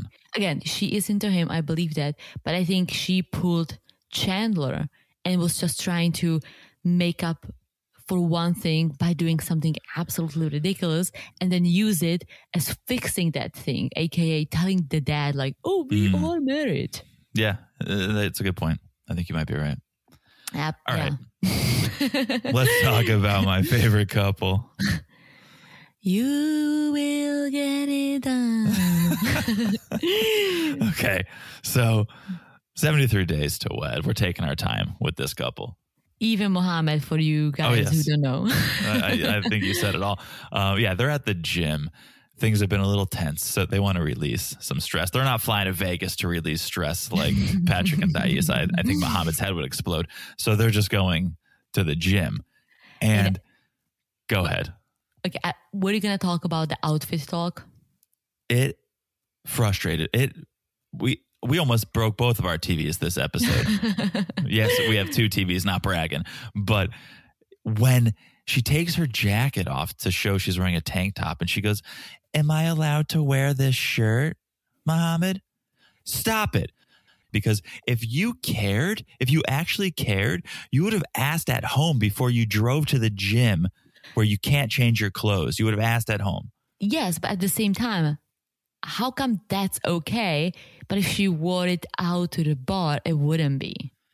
Uh, or would it? I don't I don't know. I'm not an expert in Islam, but to me no, no, no.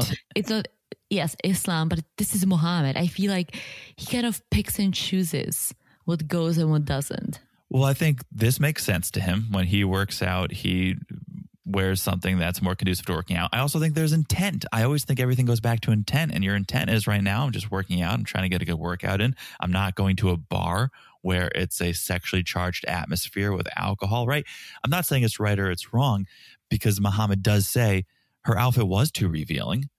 I, wa- I don't like what she's wearing, but I don't need to fight with her today. I'm trying to understand her culture. He literally says, I'm trying to understand her culture. Mm-hmm. So, so all the points to Mohamed, all the points go to Mohamed for this one. I guess.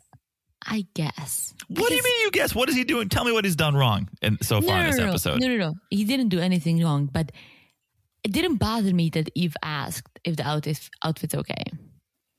It bothered me because she didn't care. She was asking it in a not a tongue in cheek way, but almost a a fuck you way. Because again, why did you ask at home when you put it on?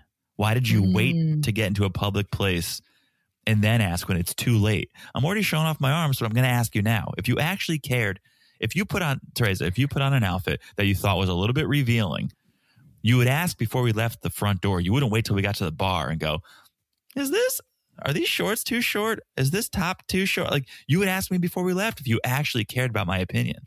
I mean, I definitely would. Yes, I would. Ah, sometimes you make you make these little things more sensible. Right? If she Yes. cares, she'd ask before. She Uh, doesn't yeah, care. I would. I would. If It's I a- if it's I a big did F you. I would. Or you would just tell me. well, Because, well, that's not, oh, she was wearing a hoodie. That's right. she was like, wearing a sweatshirt it. over and Yeah, she unzipped yeah. it and she's like, "Is this okay to wear?" Come on.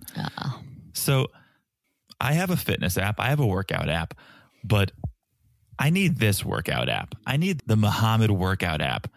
The push, push, take your stress away. Like give me that. I'll be at the gym 12 hours a day. It is so calming. It is so good. It's it's meditative. I would It is- love for him to be for his voice to be my GPS. But they would have to like he would have to tell me way in advance because he's so slow that But I would not want such- to miss the turns. Teresa, it is such a good. It is Right? such a good. You will take a left. it's like yes, I will. Tell you tell me where we're going. I am following your lead. You are in control, Mohamed. I would love it. Or You know, Jesus take the wheel. Mohamed take the wheel. I would love it. He, he- like, you want a coffee? You take the next exit. I love it. It's so good. so Let's make- good. let's make that happen. If you stay in the US and you have nothing to do for a living, contact Apple. Oh no, Siri. Google. Google. S- Siri, who?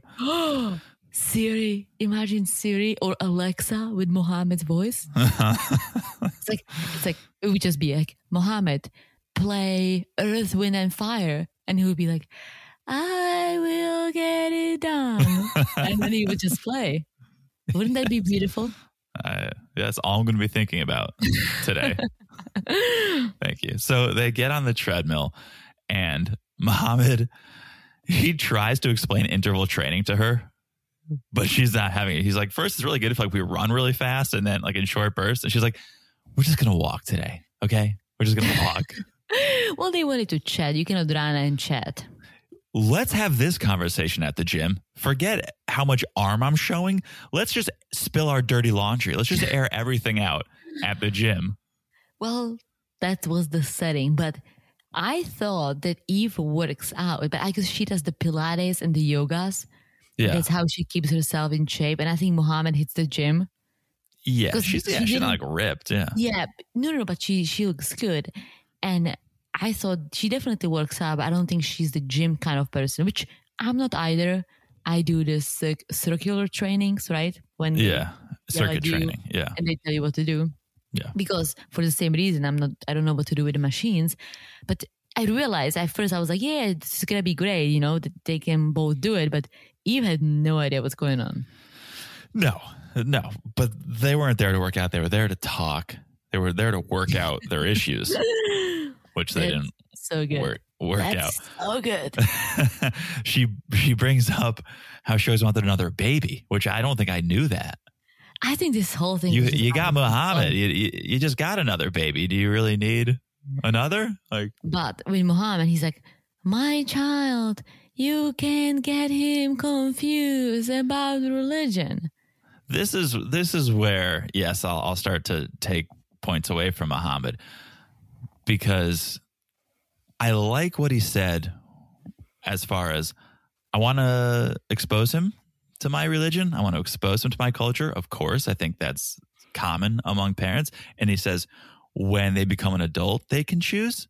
So I'm like, yep, that all makes sense. Mm-hmm. That's what I would do.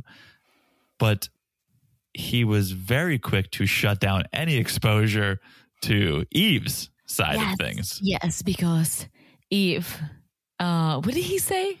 He said something. Oh yeah, he said, Yve grew up with so much freedom. A little too much freedom. A little too much freedom over there. what does that even mean? Well, he she was running with wolves. yes, dan- she was dancing with wolves. Um, but no, it was that I think if if she's too involved, the child will be raised growing up drinking alcohol, dating, and that that wouldn't be Mm. ideal in in Mohamed's eyes. And and that's where I have an issue because it's like I'm totally on board. You should expose your child to your culture, but Yve should also expose the child to her culture. And I'll tell you what, and I hope no kids are listening, but I think you, if you get exposed to alcohol and dating, you should, because you're gonna learn that you know what you drink, what you can. You're gonna get the first hangover. You're gonna feel like shit, and then when you go off to college, you're not gonna go nuts and Yeah. die off of alcohol poisoning because you tried it before. And kids are going to be kids. And whether you raise them with zero alcohol in the house or an open bar, they're going to hang out with people. They're going to get introduced to it. The tighter grip you have on them, the, the more they're going to want to rebel against it. Mm-hmm. So yes, I hear what you're saying, Mohamed, but it wouldn't be the worst to also have Yve's influence on the child as well. And again, if you want to co-parent, they you both have to be involved. It's like if I told you when we have kids, it's just gonna be the Czech way. There's not gonna be nothing about your culture. We're not gonna speak English. Everything is gonna be Czech because you grew up too free, too much freedom, too much freedom. Yeah. There would be no That would, relationship. that would just be crazy. Exactly. Yeah. I just love that again. This whole conversation was taking place on a treadmill. Like there are times at the gym where I pause my music because I'm like, wait, what's happening? My music the the big booty mix would be completely paused for this entire conversation because I would be listening in on what on what was happening on these treadmills. It was unbelievable that this was happening in public. You would put more miles. You would put more miles on. Oh, I wouldn't quit working out until the conversation was over, and then I'd probably follow them home and be like, "I need a resolution. I am so invested in this right now. What's going to happen?" Tune into 90 Day Oh, Fiance. man. All right, I didn't realize we had kind of two more couples. Let's do Jibri and Miona. Right. It's a family of it's a family affair. Brian Mahala, Grandma Shane. It was an intervention, right? Mhm. So before Jibri and Miona walk into their intervention, Mahala's filling Grandma Shannon on the fact that we spoke to Jibri about our concerns, haven't talked to Miona about it. So that's the plan for the evening. Okay. Not sure how she's going to react. So just prepare for anything, basically. She might throw her sunglasses. She might throw a shoe. She might rip off an eyelash and, and use it as a weapon. We don't know what's going to happen. So prepare for anything, Shane. Well, they're eating dinner because Jibri and Miona come, right? Yeah. It's edible because Brian cooked it. Oh, that looked worse than that frozen chicken Alfredo. That looked like the most bland burger I've ever seen. I'm sure it was better than the chicken Alfredo, but Possibly. everyone loved it. Great, great, great. And so there was this like couple of seconds of awkward silence. Oh, And- Mahala just hemming it. She's like, oh, oh, oh. Like it was like double Dutch. She couldn't figure out where to get in and, and spew her opinion. But she broke the silence with this. Okay, so I can't pretend that things are okay. Um, we have some concerns about you getting married. Okay, Yeah. Mahala. That was Okay. that was straight to the point. It gets worse. Here comes the bus. Mahala's about to throw Jibri right under it because she goes, Jibri, I don't understand why you're continuing to go along with something you've told me you have a lot of concerns about. Oh, Mahala. Uh, so zero doctor patient confidentiality right here. the- yeah, is well, he's her son. I don't think he paid Oh, her. but she is acting. She is acting as a therapist. She's not mom in this moment. This entire dinner, she's not mom. She's a therapist. Well, that's who she is. So I feel like it's it's it's difficult to separate those two things, right? My- when it comes da- to issues. My dad is a psychologist. You guys know this. I've never had a dinner like this where I felt like I was in in a session. The the word she uses, the way she approaches things, she is being a therapist. She's not being a mom. Well, you, you, your dad was being a therapist when he met me.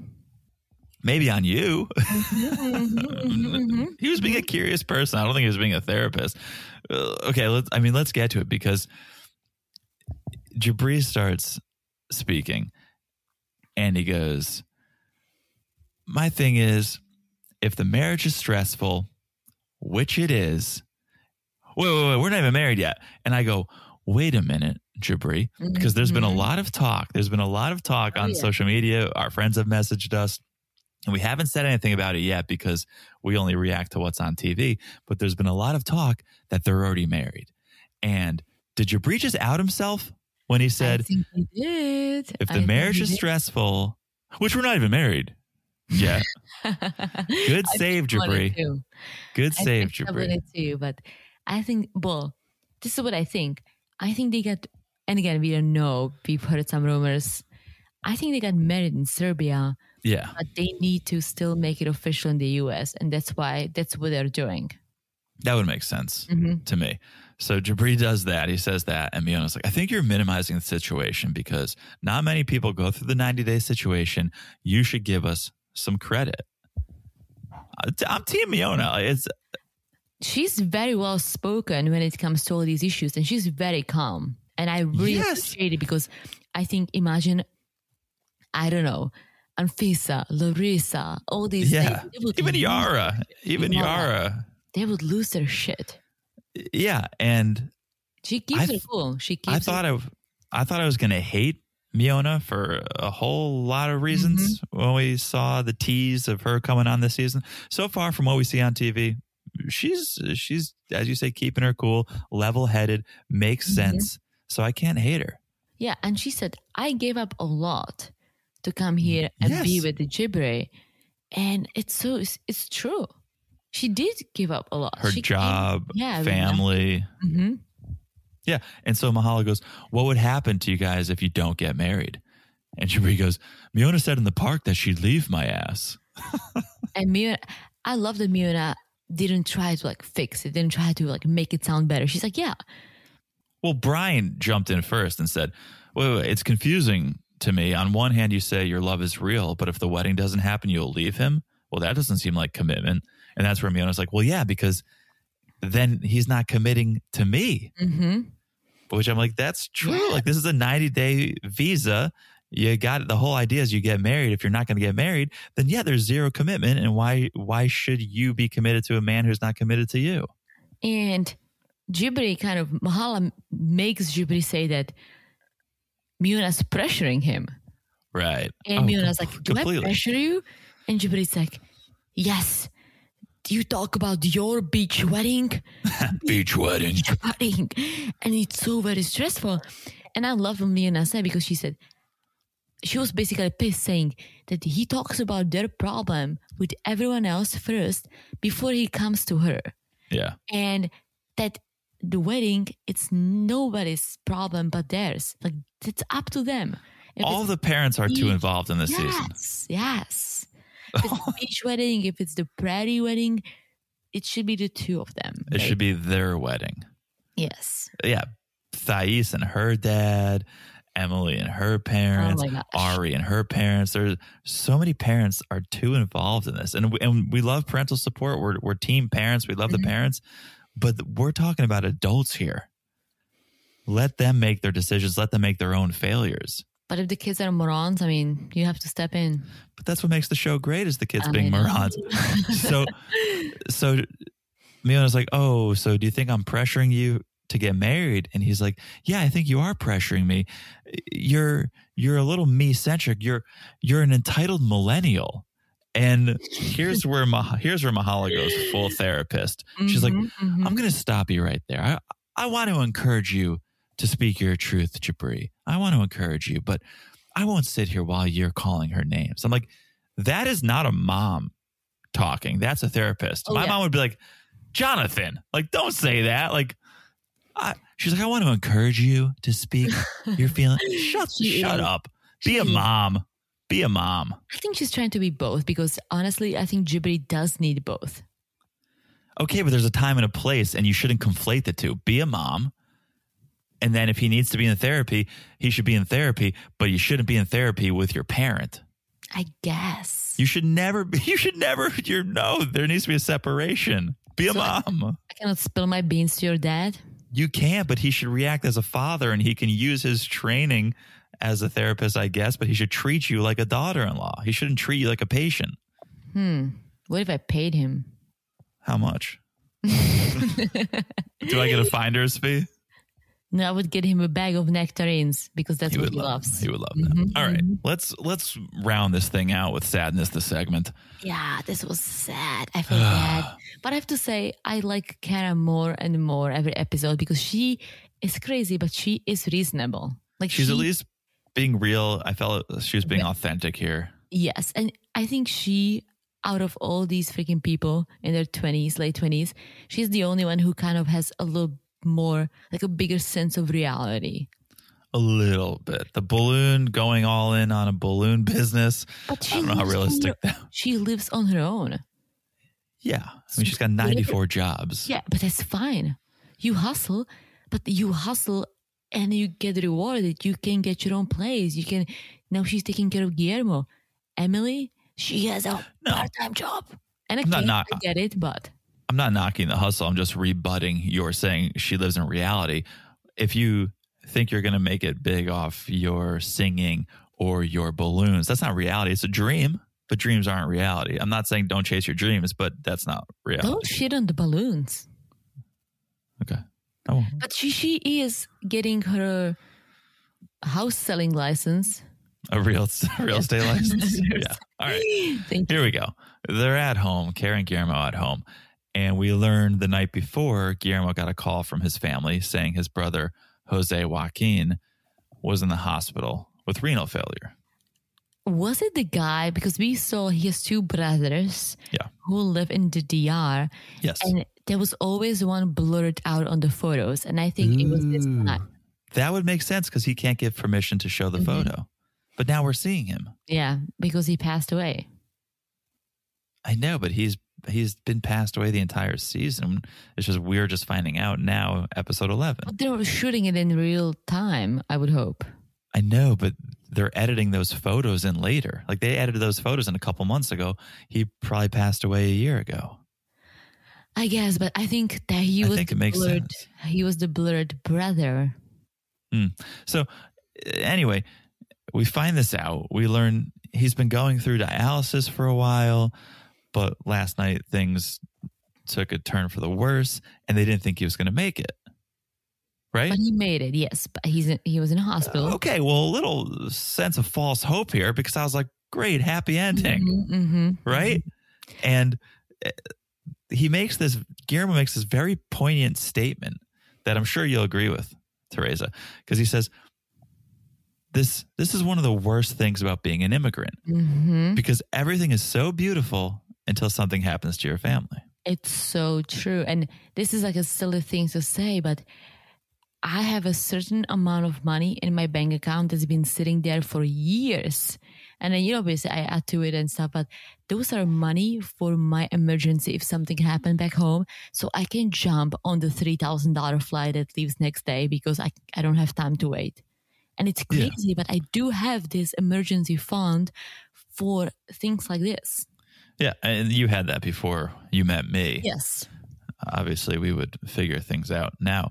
But yeah, it's something you don't think about. When he said that, I was like, wow, that's incredibly poignant. And not to get too personal, but you've talked about it. I mean, your dad had kidney failure and he was on dialysis. And so it hit home even more so hearing this. Yes, and I was stressed for the past three years over everything. And it was when you have a disease like this, you, you know, eh, you do dialysis and it's better, but you have this hope you get your kidney one day. But yes, shit, shit can hit the fan, right? Yeah. and your immunity system is so weak that my dad was literally in a hospital every month with pneumonia, with something else. Then Right. he fainted, he broke his leg. It was always something, and it was at the end all related to the kidney failure.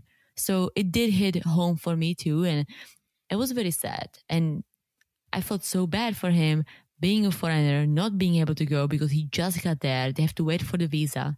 Like, Right. I felt so bad for him. Right. That's the thing, right? Because he's on his K1, you can't travel on it. I want, there's got to be exceptions. I don't know. I didn't look into this. There's got to be exceptions for There Now are. that- now that There his are. brother's passed.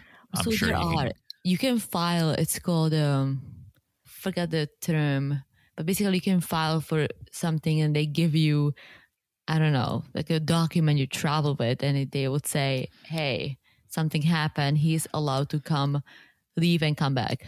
that obviously takes time. Guillermo You can do didn't have. fast. You can do it fast. Well, this happened overnight. So we thought I thought we were going to have this happy ending. hmm He was in the hospital. He was going to get discharged. No. Advanced parole. That's what it's called. All right, advanced parole. hmm Well, that wasn't the case.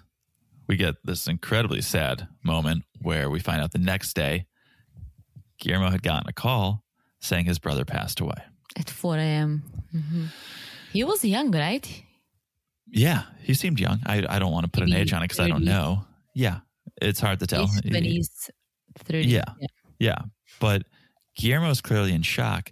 And what I'll say about Kara is yes, I think she was being authentic in her emotions and I think she was sad. All that aside, what made me happy is that Kara knew Guillermo's brother. Mhm. So they could sit there and they could talk and honor his brother because she knew him. She had a relationship with him. There are so many 90 dayers who barely know their fiance, let alone mm-hmm. their fiance's family. And so if this had happened, it'd be like, oh, I'm sorry. I wish I got to meet him, right? Like Kara could at least be like, oh, yeah, he never wore a shirt. He was a joker. He was a great guy. And And it's not even like, oh, yeah, I knew your brother, but yeah, no. They had a nice relationship. Apparently, he loved her. He Yeah. was a big supporter of Guillermo getting married to Kara because he thought it was good for him. yeah, yep. So incredibly sad segment, but I, I was coming around to Kara in that moment. And that's what I'm saying. She did something on the. I th- I'm not sure if it was last episode, but the one with the wedding venues when Guillermo was going on and on about having a big wedding and he didn't understand the money. She said, "You know what? Let's schedule it, and I'm gonna show it to you. Uh, well, show it to you. I'm gonna show it to you, and someone else gonna explain it to you, right? With a calm voice." And I Yeah. thought it was very mature. I didn't love that because she showed him something that was so out of budget. She could have showed him something that was a little closer to budget, but I get what you're saying. She she entertained him a little bit with it. I think his idea of the wedding was what she showed him. And she Sure. basically said, I'm not saying we cannot have it. I'm just saying we cannot have it now. Doesn't mean we cannot have it in the future if we plan and save. Fair enough. And that's the episode. We What an episode. I we mean, it's almost it. it's almost two hours, Teresa. What an episode. Well, we are doing this across the ocean. That's right. There's no sense of time. There is no sense of time. It's um 1.24 a.m. over here. And we haven't gotten to chat for this long since you since you went over there. So I know. That's it's been nice. true. It's been nice. Guys, make sure you're following the podcast on Instagram at Married to Reality Pod. As we said, we're going to be dropping a little bit of a different episode Wednesday morning. You're not going to be getting that below deck recap, but you'll be getting something else that we hope you enjoy. So follow us on Instagram for more details on that at Married to Reality Pod. Also, make sure you're following the podcast wherever you're listening. Look down right now, smash that follow button. guys, smash it like it's as hot as John because I'm looking at him right Whoa. now and I haven't seen him in five Hello. days. Hello, you take it easy over there. All right. We'll continue this video chat after the podcast. You better sit down over there. All right. Make sure your parents are asleep. We're going to have some fun. But thank you. Follow the podcast, follow the Instagram. And thank you. Thank you, Gidget Loves Shoes, for that amazing review. Beautiful. We love the love. We love the positivity. We love love. So if you haven't left a review, please do. Thank you, Gidget. Again, couldn't thank you enough for that one. All right. That is it. I've said it all. Teresa, have you said it all? I've said a lot. You said we've both said so much. So that means we will talk to you guys soon. Bye bye.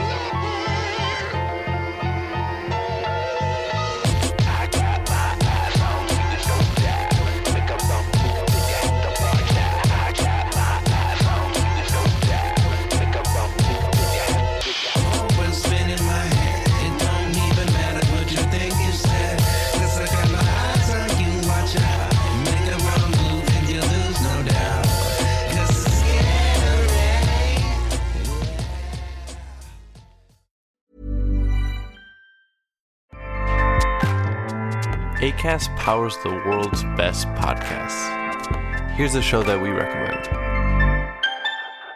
Formula One is back.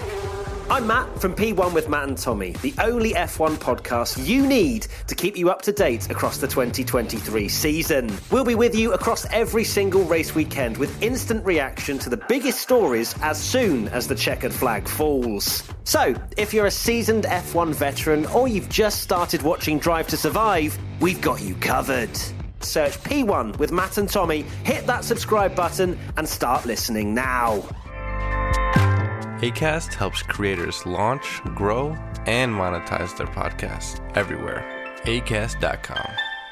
BetMGM has an unreal deal for sports fans in Virginia. Turn $5 into $150 instantly when you place your first wager at BetMGM. Simply download the BetMGM app and sign up using code Champion150. Then place a $5 wager on any sport. You'll receive $150 in bonus bets, regardless of your wager's outcome. And if you think the fun stops there, the King of Sportsbooks has plenty of surprises in store. Check out daily promotions, same game parlays, live bets, and so much more. Download the app in Virginia today and get $150 in bonus bets instantly from your first wager. Only at BetMGM. BetMGM and GameSense remind you to play responsibly. See BetMGM.com for terms. 21 plus only, Virginia only. New customer offer, subject to eligibility requirements. Rewards are non withdrawable bonus bets that expire in seven days. Please gamble responsibly. Gambling problem? Call 1 800 Gambler. Promotional offer not available in Washington, D.C.